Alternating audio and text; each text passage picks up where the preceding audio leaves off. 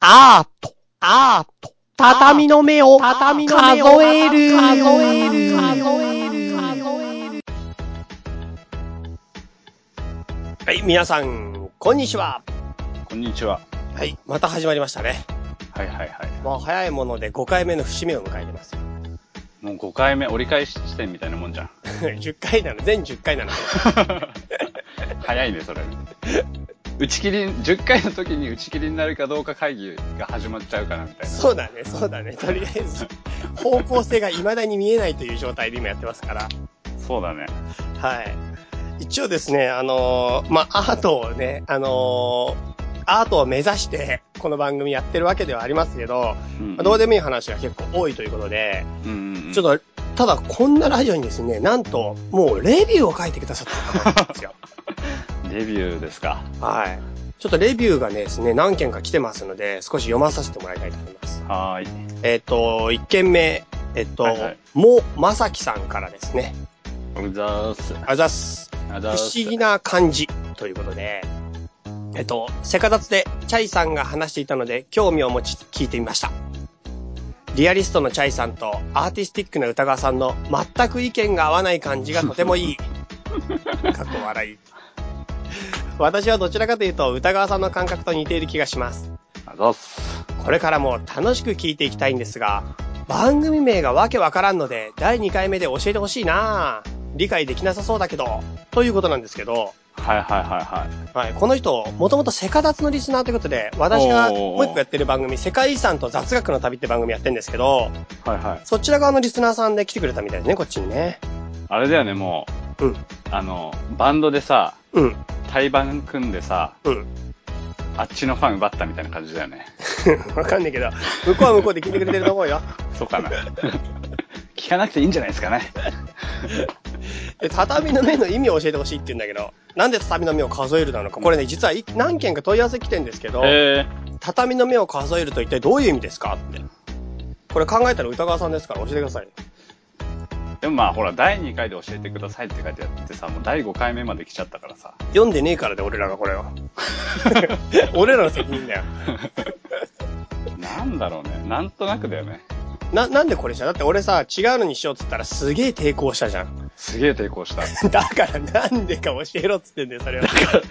や、なんか思いついちゃったからさ、タイトル考えなきゃなって思ってたら、うん、うん、なんか思いついちゃって、うん、なんかそれじゃいけなきゃいけないような気がして、うん。抵抗せざるを得なかった。畳の目を数えるのどこら辺にこだわりがあるんですか強いこだわりが。なんだろうね。畳なのか数えるなのか。あ、どっちだろうね。どっちかっていう。畳かなやっぱ畳なんだね。畳かなうーん。そう。畳ってさ、結構あの、服とかにもいっぱいついてイライラするじゃん、あれ。それボロボロしてんからだろ。今さ、俺の座ってるところの下全部ガムテープで さ、畳が覆われてん だそよれね。も畳じゃなくてガムテープでいるんで、君は。畳だよ、畳。元この畳。状況じゃもう畳つかないはずだし、服には。そうだな。うん。じゃあ何がついているんでしょうね。ガムテープだろそうだね。 そうだわ。ガムテープが服についてるってすごい状況ですよ。でもよくある、よくあ、よくやっちゃう俺それ。なんでテープつけっぱなしでうろうろしちゃうこと。いどういうことや、なんかさ、ほら、なん、何かと俺テープテープ使うの。ガムテー持ってるよプ。ね、いつも。持ってる持ってる。結構持ってる。うん。だから、後で使おうと思ってうん、ちぎっといたテープを服に貼って、そのままなんか、ずっと過ごして、洗濯とかした後のやつにもついてたりするんだよ。ああ。なるほど。うんでも、俺も、最近そうだ、あのさ、マスキングテープって流行ってないえ、無地、え、なんだ、無地じゃないなんだっけあれ。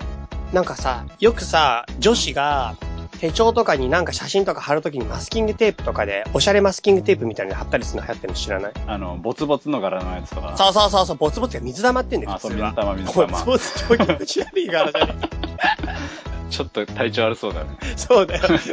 水玉模様とかさ、なんかしましま模様のストライプとかそさ。れストライプって言うんだよ。 いや、ボツボツよりはいいだろう。しましまって。そういうのとか流行ってんの知らないあ、あ知ってる知ってる。そう世。界堂とかでよく見る。あ、そうそう、それでね、流行ってるかどうかわかんないけど。買ったんで、マスキングテープ。へえ。うん。でもなんかあ何に使れう、のあんま使い道なくないもう俺、なんか好きなんだよ、テープって。マスキングテープも好きうん、好き好き好き好き。何に使うのマスキングテープ。何あこの間さその、うんすげえ俺さ良かったなって思ったのがあって、うち障子じゃんう障子なんだけどさ猫がさもう破きまくんだよん。猫捨てた方がいいよ。猫は捨てない猫は捨てませんはい。猫が好きだからうん。でねえっとなんだっけ障子うんでさその障子の3だけの状態がさもう4年ぐらい続いてんの 3だけって障子ねえじゃん、じゃあ。だから3って下の、そういうことだ よ。あ違う違う違う枠だろ、あ枠枠枠3だ四け。角いやつなんもないってことは障子そうだね。枠だけがもう4年ぐらいで、うん。もういい加減ちょっと外から丸めだから、嫌だなって思ってたの。うで、この間、もう障子張り替えんの、ね、ん。うん。張り替えなきゃって思ってさ。うん。うんでもめんどくせえじゃん、あれ。めんどくさい、めんどくさい。紙だしさ、うん。どうせ破けるしさ、うんなんかもう、手順もさ、こう、のり塗のり塗って、くるくるやって、水で、こう、ふやかして乾かすとかさ、うん。複雑じゃん。うん。で、これ、さ、俺の何この、なんだ、今までの仕事のさ、うん。この経験を生かして、うん。あの、照明用のさ、うん。あの、デフューザーみたいなさ、トレーシングペーパーのもっと頑丈なやつがあるの。うん。あれを使おうと思ったの。紙じゃなくて。うん。で、それを、なんだ、障子の枠に、うん。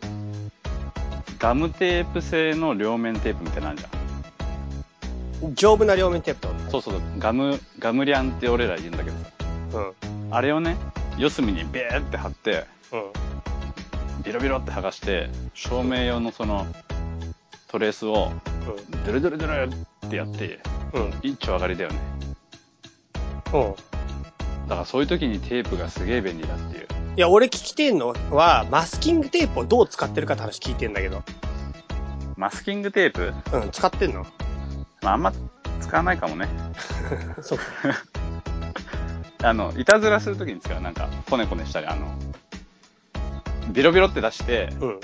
なんかこうぐちゃぐちゃってしてうん。なんかこう手遊びする時に使うかなマスキングテープ。そうそうそうそう両面テープなんか向いてそうだけどな、今の遊びだったら。ちょっとペタペタしてさ、いろんなのくっつくしさ。超巨大なのとかできるんだろうねうん。すごい集めてるマスキングテープでもは俺最近使ってるのはビーチサンダルよりさ、うん、うん、足のところのさ、とこ怪我しないあするするする ?B すさるんずーっと履いてるとさ、その B さんのそのバンドの部分の下に豆ができてさ、いつの間にかそこの部分の豆が潰れて怪我になるじゃん。え親指と人差し指の間あそこもなるけど、俺はね、なんかしんけど、足の甲がなんの。ああなるほどあのね、親指の付け根の方の、ちょっとさ、盛り上がってる部分っていうか、甲なんだけど、うんそこに豆ができちゃって、うんうんうん B さんのそのゴム、右足で言ったらゴムの右のその、なんていうのかな。人っていう字の左側みたい人っていう字って初めて気づいた それ人っていう字をそこで学んだな。そう。人っていう字の左の棒のとこが怪我すんだよ、俺いつも。ああそうなんだ そう、右足だったら。左足だったら左部あ分だけ両足でダメなんだど。両足ダメ。受けるねなんでなんだろうねそれわかんない。そこに多分すごい飽きちゃって、うんだから俺ね、今回もさ、実は昨日までタイにいたんだけどさ、おーおーおーお B さんでタイ旅行してたんだけど、おーおーなんかしばらく歩いてるうちに、あ、やべえ、そろそろ怪我しそうだなっていう時があるわけよ。うんでも怪我した後ってもう最悪じゃん、もう痛くて痛くて。最悪最 B 悪さんも歩入っけてらなんいなくなるからう。んだから、これ予防しなきゃと思って、うん先に絆創膏をそこに貼ろうかと思ったんだけど、絆創膏持ってなかったから、うんうんうんマスキングテープを貼ることにして、マスキングテープ持ってたのそう思ってた思ってた。 なんで持ってんのわかんないけど、なんか、何、タイで何マスキングするんだって。わかんないけど、いっぱい入ってたんだよ、俺の中に。そんで、なマんだよそスれキングテープを、その足の人の部分の棒のところに合わせて足に貼りまくって、もう一回言って。棒の、足の棒のさ、あ、じゃ足の人っていう字の左の払いのところに、はちょうどそれと同じような形になるように、足に今度マスキングテープを貼っていくわけ。あ、 なんで足にマスキングテープ貼ってんのだって、足が痛くなるから。棒に貼ったらいいんじゃねえの違う違う違う、足に貼んなきゃダメ。だって怪我するのは棒じゃなくて足だもん。そうだけど、怪我しだからしないように、棒に貼ったらいいんじゃねえか。ちげえよ、棒に貼ったら棒は棒のままだけど、あ、破けるのは足ですから、足を守るみたいな。俺は守りたいのは棒じゃなくて足なの。俺だって棒よりか足守りたいけど。だろだったら足でも棒に。に貼るよ。え、だったら直弘は怪我した時にさ、怪我を例えば棒で、なんか分かった。じゃあ、例えばさ、木の棒で、け手をこすってしまいました。手から血が出ました。その時にあなたは木にテープを貼るんですか、バン さん。貼りませんよね。貼あ、ら手ねえわに貼りますよね。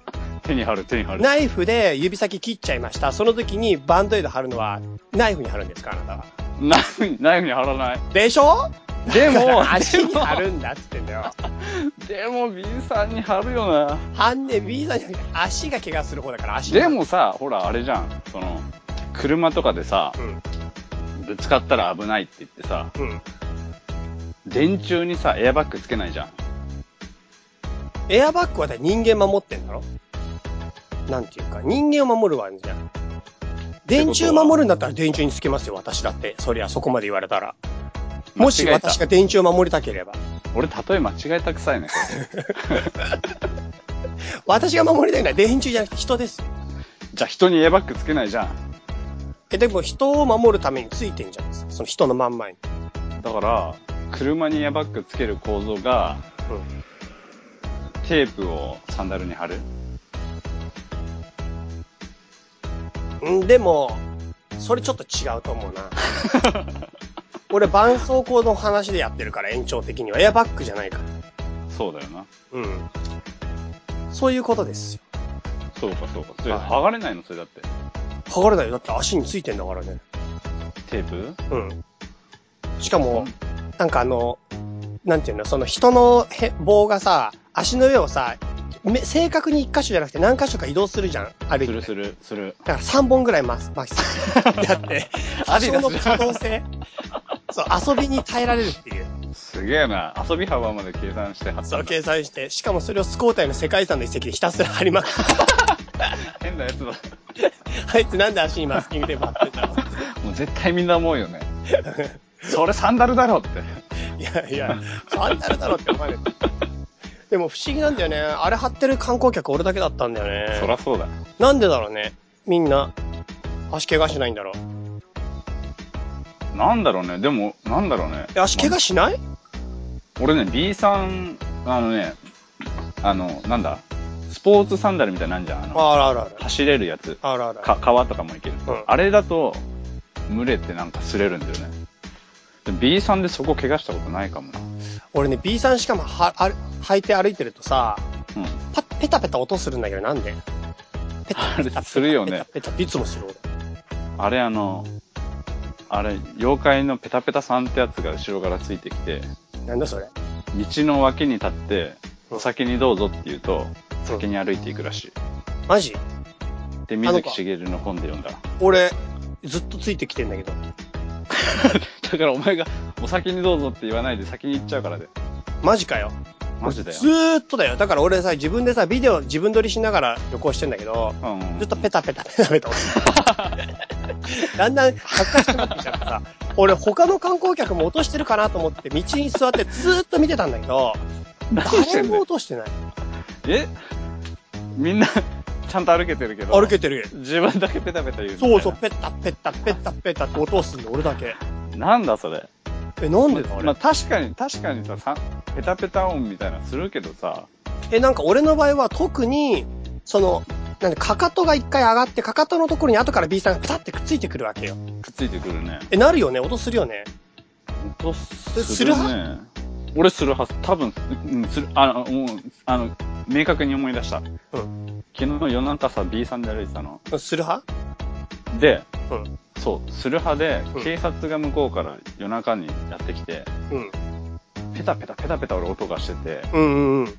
なんとなく警察に怪しまれそうで、そのペタペタ音を、こう、静かにしたみたいえ、どうやって静かにするのな。なんか、なんか、あの、あの、あれ、あの、足をさ、うんはめ上げるように歩かないみたいな。いや、俺もいろいろ考えて、それこそこの前の裸足では走ってる先輩を思い出して、うん。つま先から下ろすようにしたりとか、逆にかかとから行こうとか、すごいいろいろ考えて、どうやったらペタペタが音にならないかやったんだけど、うん結局、俺の結論では、地上から高くしないで、地上に近いところをほとんど平行みたいな形で足を動かすしかない。あ、すり足みたいな。そう、でもそうするとこけるんですよね。あの、障害物があった時に。すげえ危ねえんだよ、B さんでこけんの。ペタペタするかこけるかだよな。そうそうそうそうそう。それで結果的にやばいと思って、危ないと思ってやめた。で、ペタペタにしたんだ。ペタペタにした。そんなペタペタペタペタ、タイで響かせてたんだろうね。すごいよペタペタ。ほんと俺だけだもん、本当に。チェンマイ、チェンマイヒロシといえどもペタペタ。 うるせえって。そうか、そうか。 そうですよ。そんな感じですかね。そんな感じか。は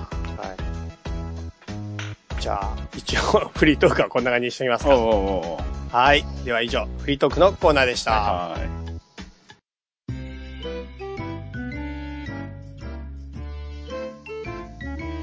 はい。では、ここから本編の方行きましょう。では、気になるのコーナー。はいはいはい。はい。なんかありますか話。あるんだよ、これが気になってるのが。何ですかなんかさ、こないださ、あのーお風呂のさ、うん。給湯器が壊れるって話したじゃん。あ、したしたした。あの、どうでもいいやつね。どうめっちゃ気になる。あれがさ、ちょっと日に日にまずくて、うん。あの、金属の棒がどんどん先細ってるってとこまで。もう、話したっけ聞いた聞いた聞いた。もう、あでもれみんな全然気になってない、みんなは。もう、あの話、嘘あの話、今終わった話なんだけども。俺、だからもう1日1回しか使えないんで、今。あ、マジそう。そのすり減りを長引かせるために。うん。で、多分、な、この夏越せないなっていうぐらいまで来てる。マジで、そのどうすんのだからどうしようかなと思って。壊れたら考えようと思って。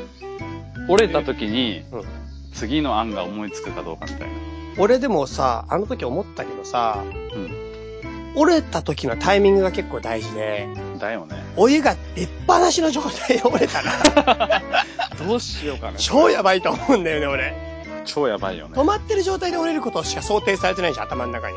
されてない。でしょでも、もしかしたら、お湯を出した出っ放しの段階で折れるかもしれないんだよ。それどうしようかそな。うしたら、すごいことになるよ。どうしたらいいんだろう、それ。どうしたらいいんだろうね、それ。すごいやばいですよ、それはもそれやばいよ。う。うん。逆に出っ放しにしとけばうん。いいんじゃねあつまり困んないね。困んない、困んない、困んない。ずっと困んも、ないう火つければすぐお湯が出る、みたいな。そうだね。それいいんじゃないじゃあ、そそうすりゃいいんじゃね折っちゃう、折っちゃう。水道代が大変だ ろ。でさ、うんいやまあ、まあ、それはあれなんだけど、まあ、それはもう気になってんだけどさ、うん。なんかその延長でさ、うん。次今冷蔵庫がやばくて、おうおうおうおなんかね、冷蔵庫がね、閉まんなくなっちゃったの。う 結構やばいね。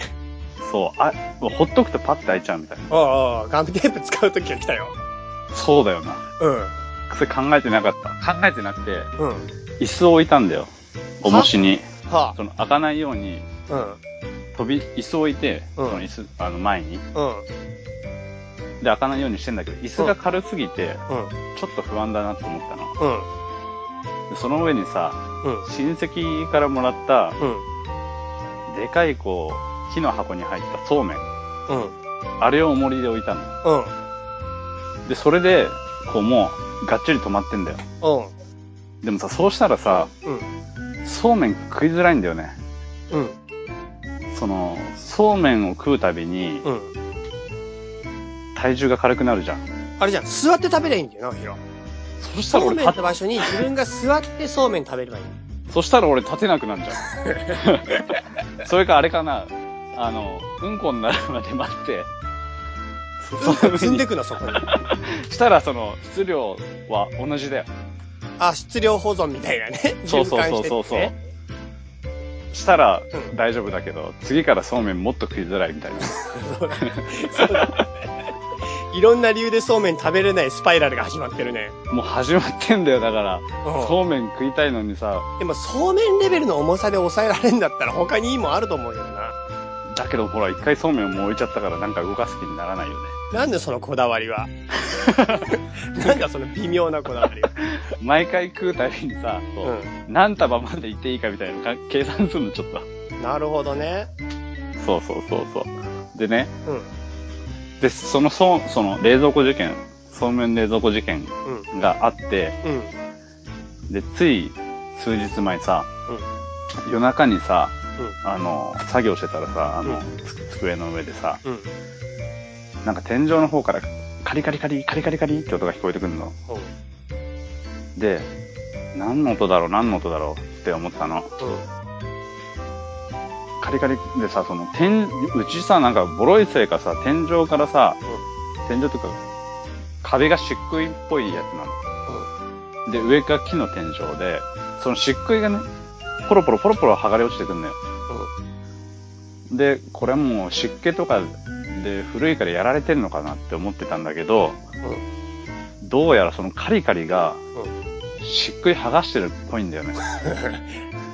泥棒やっぱいたんじゃないか。泥棒入ってんだよ、きっと、この前の時いにや。 まだしっくい、しっくい盗んでんだよ、きっと。俺が、俺確かにその屋根裏まで探さなかったからまだ隠れてるのかな。まだ隠れてる、多 分。しっくい剥がしてる。で、もうちょっと、もうしんどいから見つけてほしいからカリカリカリカリやってこう、音出してみたみたいな。うん。でね、なんか、前々からね、明け方に、うん。その天井裏、天井とか屋根の上で、なんか生き物がね、ぴょんぴょんぴょんぴょん動いてんなってのあったの。生き物、ぴょんぴょん動いてる。マサイ族もいるんだ、そこにこの番組のオンパレードだもん。バランス取ってんだ多か分、ら。裸足だと思うよ。多分話だよな。裸足で上で多ぴょん分ぴょん跳ね大て気るじとゃ思なういよよな。。そうだよな。いろんなやついると思うよ、そこ。もう5回で総集編みたいになっちゃ。そうの次、多分、ペタペタさんもいると思う。天井裏のマサイ族いろんなのやつ出身のペタペタさ住んんでんなの泥棒だ。住んでんな。それでさ、その、でね、そそう、その屋根、屋根の上でぴょんぴょん行ってんのは、この屋根の上の屋上部分みたいな、その、アウトサイドで、カラスかなんかがこう、ただただ、こう、いると思ってたの。でもよく考えたらさ、その、屋根の上に乗っかってた場合と、屋根の、なんだ屋根の外側の、何本当の屋根の上に乗っかってたら、そんな音響き良くないと思うんだよ。うん。うん。うん。ってことは、今まで俺がこう気づかなかっただけで屋根裏に、すげえ生き物がいて、うんてか、いたんだなって思って。いや、今少なくとも3種類の生き物がいる。それらまだ、あ、未確認だからさ。未確認のやつだから。で、なんかその、その屋根、か、もう、な、何の話だっ け、これ。もうマサイ族とペタペタさんしか頭の中にない。話がもう影響されすぎだろ、ツッコミに。ブレすぎだろ。あー、ぶれたぶれた。あ ー、ぶれた。そんで、ヤデル裏に生き物がいるかもしれない。そう、いるかもしれなくて、はいでね、漆喰がポロポロ落ちてくるあたりをさ、その時になって、もうまじまじ見つめたの。うん何年もほっといたんだけどさ、うしたらさ、天井と壁のうん。コンコンクリだよ、一応その漆喰が張ってあるとはいえさ。うん。コンクリがあるならしっくり貼る必要ねえな。だってしょ、俺がやったんじゃねえんだもん だって。俺じゃねえもん、それしっ作ったくりやる意味ねえだろ。の。いいんだよ。しっくりはコンクリがねえ時代に使ってたやつだと思うよ、融合だよ、融合。多分。そうか。なんだ、あの、その天井とコンクリの角っこ。コンクリじゃねえ、壁。違う、何の話だ。なんか、ああ、もうマサイ族とベタベタさみたいもうマザイ族がいるとしか思えねえよ、もう。それ何がいいんですかだからさ、うそんの、漆喰とさ、天井のさ、うん。角っこ、うん90度のとこ、よく見たら、隙間っていうかさ、その、穴が開いてんの。その、天井に沿ってさ、うん。うん。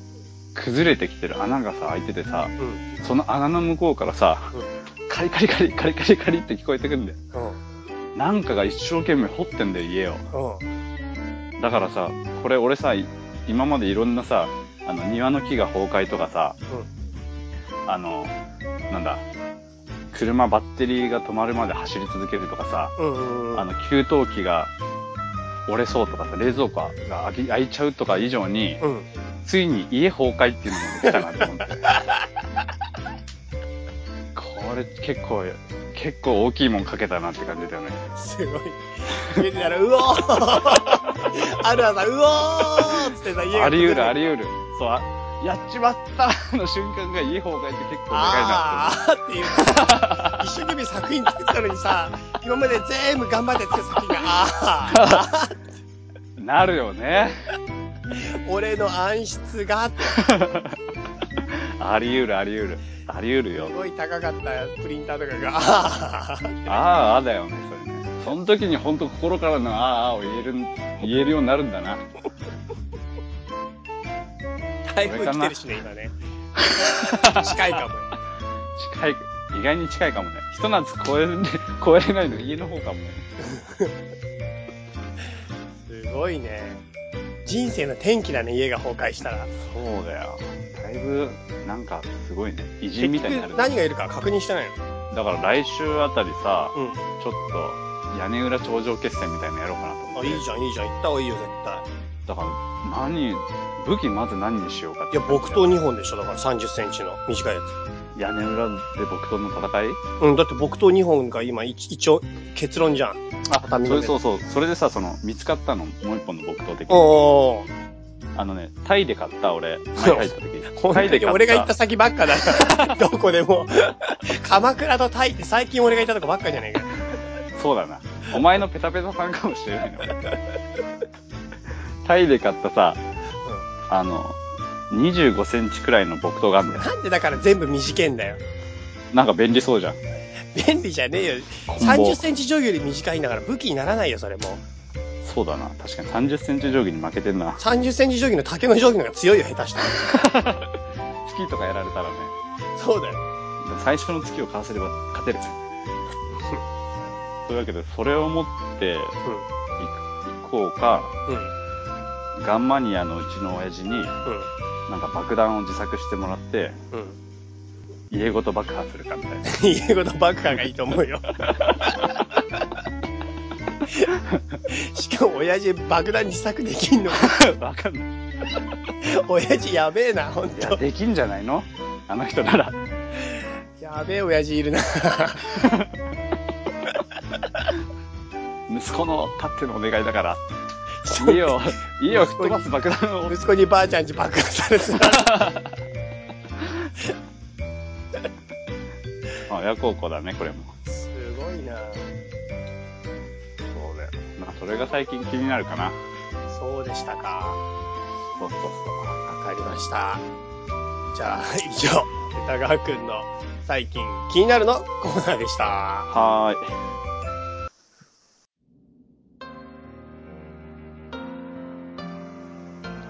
はい。では、早いものでもうエンディングですね。はい。今日サクサクいってますね。そうだね、サクサクいってるね。はい。えっ、とですね、ここでですね、実はメールがいくつか来てますので、ちょっと紹介させていただきたいと思います。はーい。歌川さん、ついに来ましたよ。何が来たのもしかしてこんにちはこんにちはえっとこんにちは。歌川さん、はじめまして。はじめまして、はじめまして。チャイさん、お久しぶりです。何それこの人ですね、バックパッカーの3次会まで来てくれた、あ、そうバックパッカーってうちのじゃないか、バックパッカーってあの、名古屋でやったやつだ。ああー、はいはいはあい。の、産地街でちょっぴりお話ししたきびだんごです。ということで、きびだんごさんからいただきました。うんうんうんうん。番組楽しく拝聴しています。ありがとうございます。あざーす。超ゆるい会話のようで奥が深い内容が好き です。あざーす。いやー、チャイさんが歌川さんの話す内容から深い部分を掘り出している。おーいいですね。そうかチ。ャイさんと歌川さんのお二人だから面白みが増す番組だと思います。あざーす。歌川さんのアーティスト作品が見てみたいです。ということで、あーはいはい。これ。今ウェブ展示やってますもんね。ああ、やってるやってる。実は私見ましたよ。あ、どうだったどうだっなんか早くないあれ、一気に再生されるんだけど、パパパパパパって。たすごいっしょ、あれ。でもび何っがくいりいしのなかいわかんねえしさ、なんか、しかも iPhone で見たのなんで iPhone で見ちゃうのえだって iPhone で見ていいって言ってたじゃん。携帯で見れるって言ってたじ見れるって言った。ゃん。で携帯で見れるって iPhone で見たら、しかも、よくわかんないからさ、手でズームさせたのよ。うんうんうん。ズームさせたら真ん中になんなくて、何かしらんけど端っこだけズームされて ちょうど真ん中に行かなくて、端っこのとこだけパパパパって変わって、なんも、なんも見えねえみたいなさ。悲しい。なんだこりゃーみたいな感じで、もういいや、また後で見ようって感じでほっといてる。 え、見てないってこと まだ見てない見。てないのか、お前は。えっとね、次ですよ。最後に、はい。地下10階アイドルの件ですが、お俺、ほんとそれ待ってた。はい。よくわかりません。えただ、私の地元には地元に、地元民しか知らないご当地アイドルがいますよ。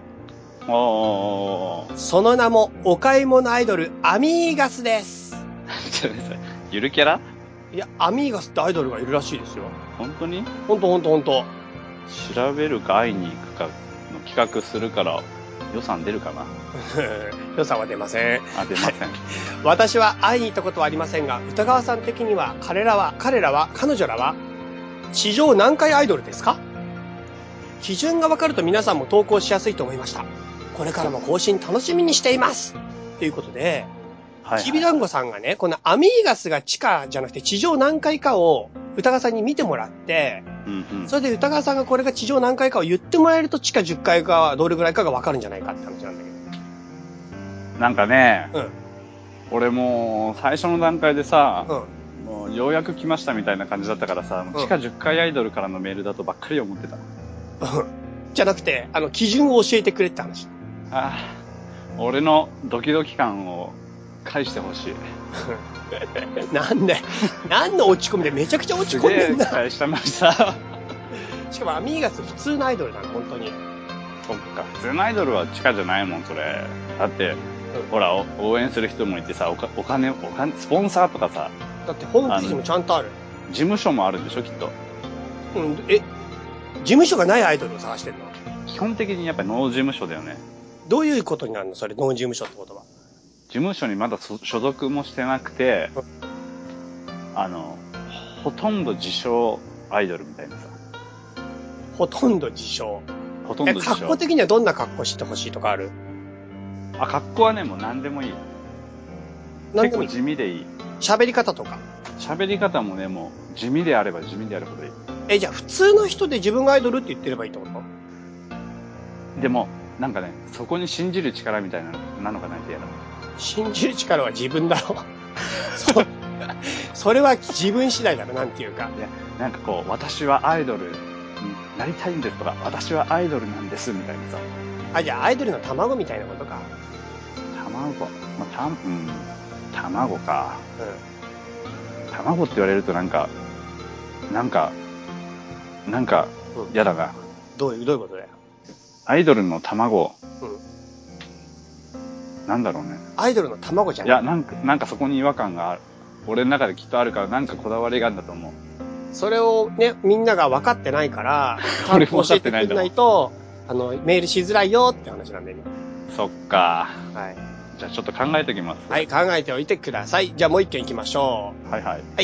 チャイさん、歌川さん、こんにちは。こんにちは。こんにちは。初めてお手紙いたします。おはようございます。私、お二人の高校時代の同級生の、梅子と申します。おー、わかったわかったわかった。あた、わかったわかったわかっあの背の高い美術部だった人です。た。チャイさんの妹もよく知っています。うん。うんうん。私の妹も美術部でしたからね。同じ、しかも同じ高校ですからね、私ね。そうそうそうそうそう。えっと、ラジオは歌川さんから紹介されて拝聴させていただきました。そう、唯一紹介したの俺。あ唯一、この人だけ紹介したの梅ちゃんだけ。そマジでなんで梅ちゃんだけ紹介したのう。いや、なんかさ、ほら、あのー、ほら、なんだ、違う土地に今さ、あー嫁いでというかそね引っ越したみたいなね。そうそうそう、それでまあ、子供もね、うんいて、こう、なんか、まあ、暇してたら聞いてくれんだろうなって思って。ああ、なるほど、なるほど。わかそう。りました。結構破綻しがちな歌川さんの会話を、ブレずにきちんとアートするところに、チャイさんの信仰の妙を感じます。おお。褒め、褒めてくれてるな、これ。褒めてくれてるよ。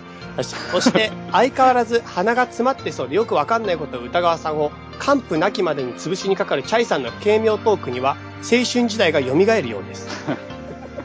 俺のハンディキャップをね、攻めてくるよね。なん そかう、そう、ハンディキャップってなんだよ。ほら、あの、なんだ、その、弱点じゃん。弱点。鼻詰まりとかさ。 つまりね。すげえ悩んでるよ。はい。さて今回、お二人にアートとは関係ない相談があってお手紙しました。えっ、と、実は私、今大阪で専業主婦しています。うんうんうん子供が7ヶ月です。3月半ばからなので、まだ在阪5ヶ月くらいですが、友人ができません。もちろん作る機会はいくらでもあるんだけど、なぜか声をかけづらいのです。うーん。声をかけても勝手知らない土地でどこへどこに行けばいいのかとか何をすればいいのかとか分かりませんなんとなく相手に頼ってしまうかもなという気持ちがあって引いているのかもしれませんということで知らない土地でのお友達作りの秘訣を教えてくださいああと今暇なのでおすすめのおすすめの何でもいいので作家を教えてくれたら嬉しいですできればハッピーそうなやつがいいですよろしくお願いしますというなるほど。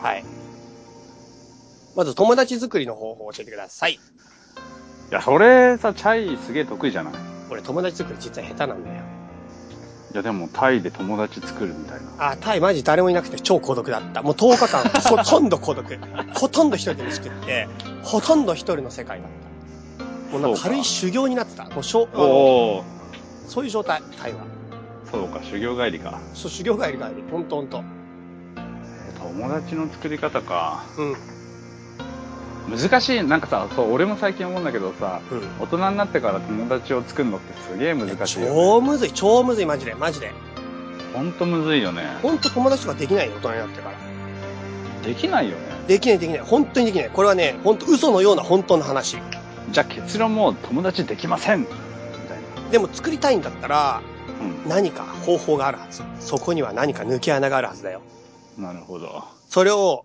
なんとなく探してみようかって話ね、今企画なんですけど。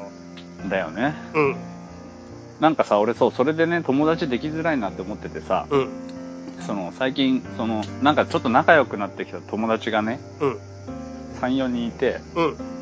大人になってから、で、それで大人になってから友達になるの難しいなって思ってんの。うん、で、それみんな、その同業だったり、うん、同じような職種だったりするんだけど、うん、みんな、そその人たちって、うん、同じような熱い思いを持ってるか、うん、同じような熱いものが好きみたいな、うん。の人しか結局やっぱ友達になれないって感じ。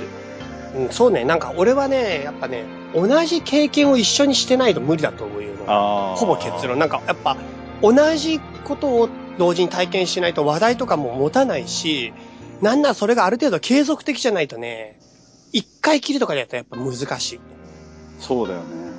うん、なんかそれで思ったのがさ、その、うん、酒飲む席ってさ、うん、なんかさ、こう、仲良くなったりするじゃん。うん、で、酒飲みの席がうん、荒れれば荒れるほど、うん。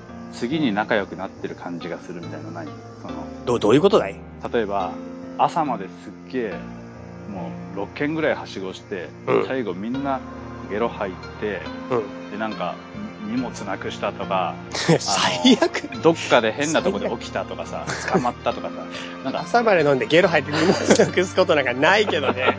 それどんな、誰があったんだよ、それ、本当に。いやなんか、そういう修羅場的なものがあると そ、んなこと日本じゃありえねえよ。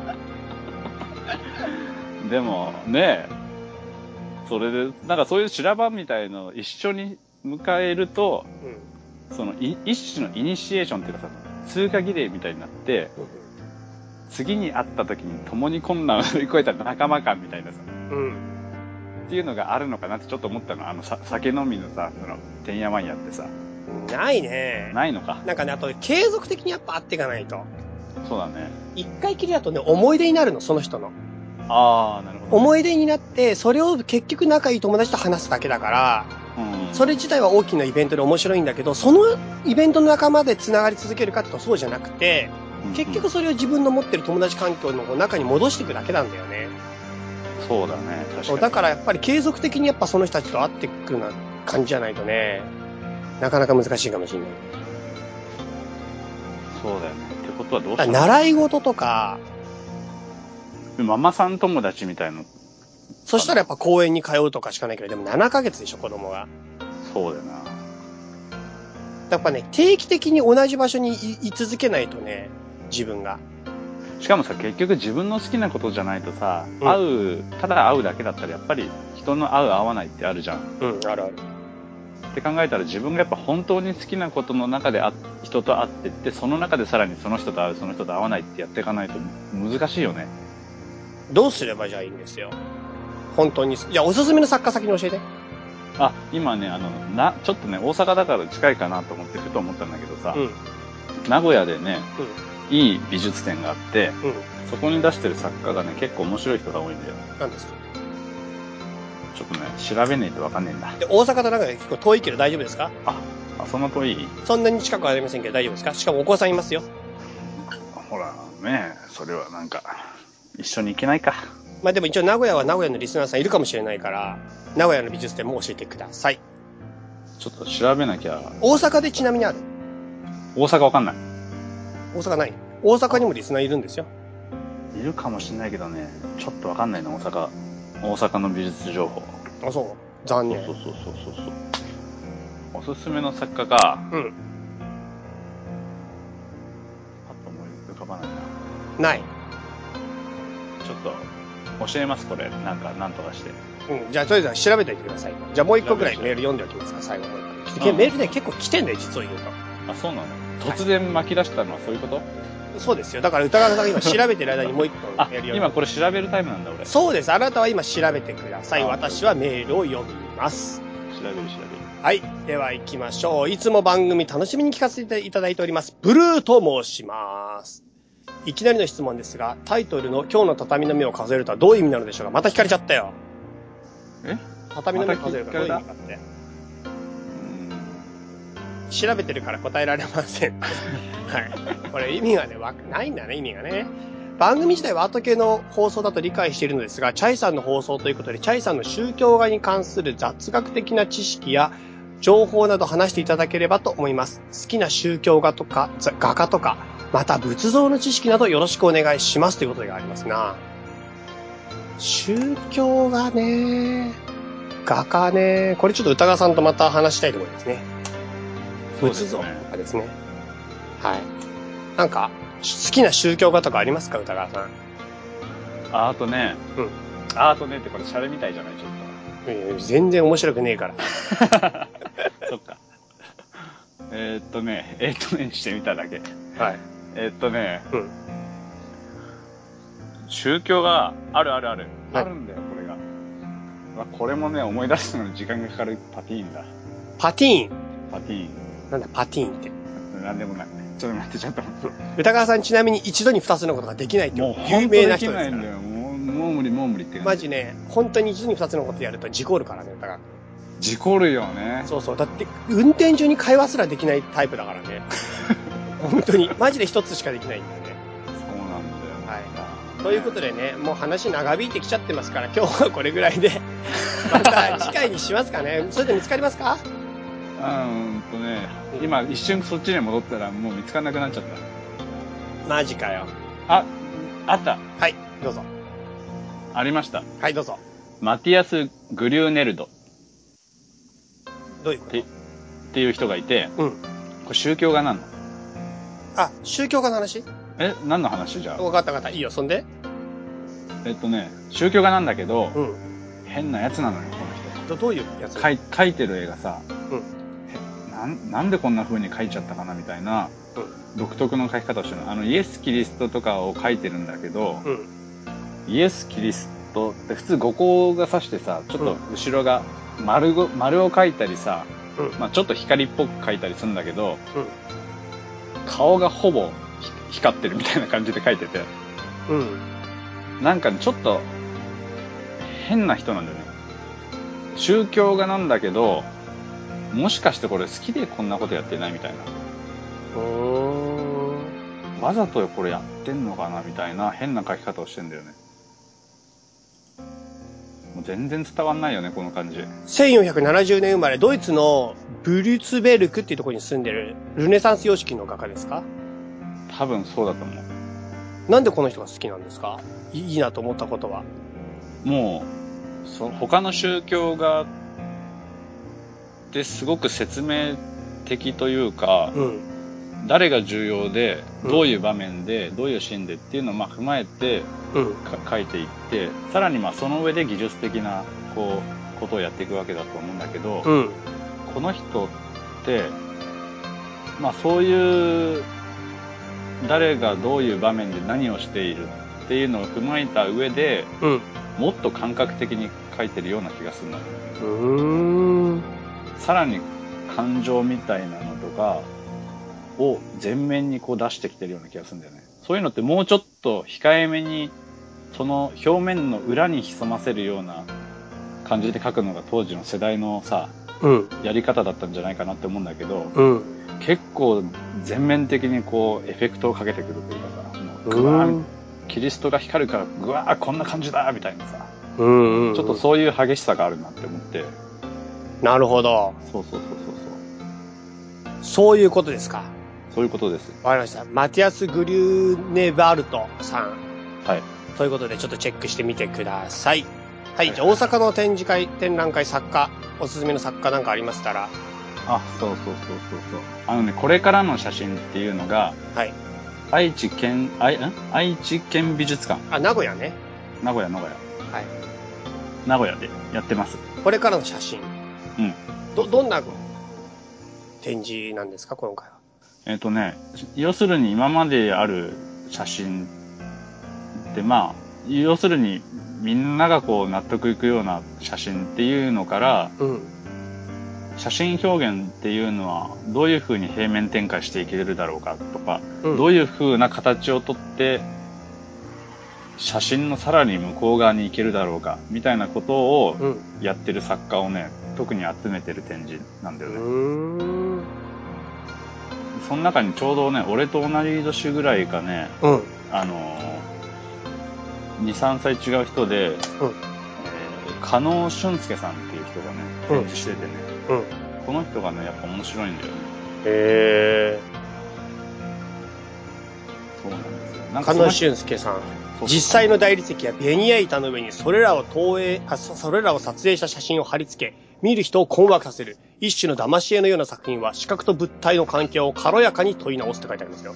なんかお前ほんとマルチタスクできるよねうん。俺、き比較的できるタイプですよ。すごいよなそれそうその人と会って話したことがあっておうそのたまたまグループ展一緒にさせてもらったのおうでねなんか大理石のさブロックみたいなのが置いてあんなって思ったのおうでこれなんだろうなってあと木うん。木片がね展示会場に置いてあんなって思ったおのうでこれなんだろうってじっと見てんだけど、まあうん、ただの木片にしか見えないのうん。でもよくよく話を聞くと木片を撮影してうん。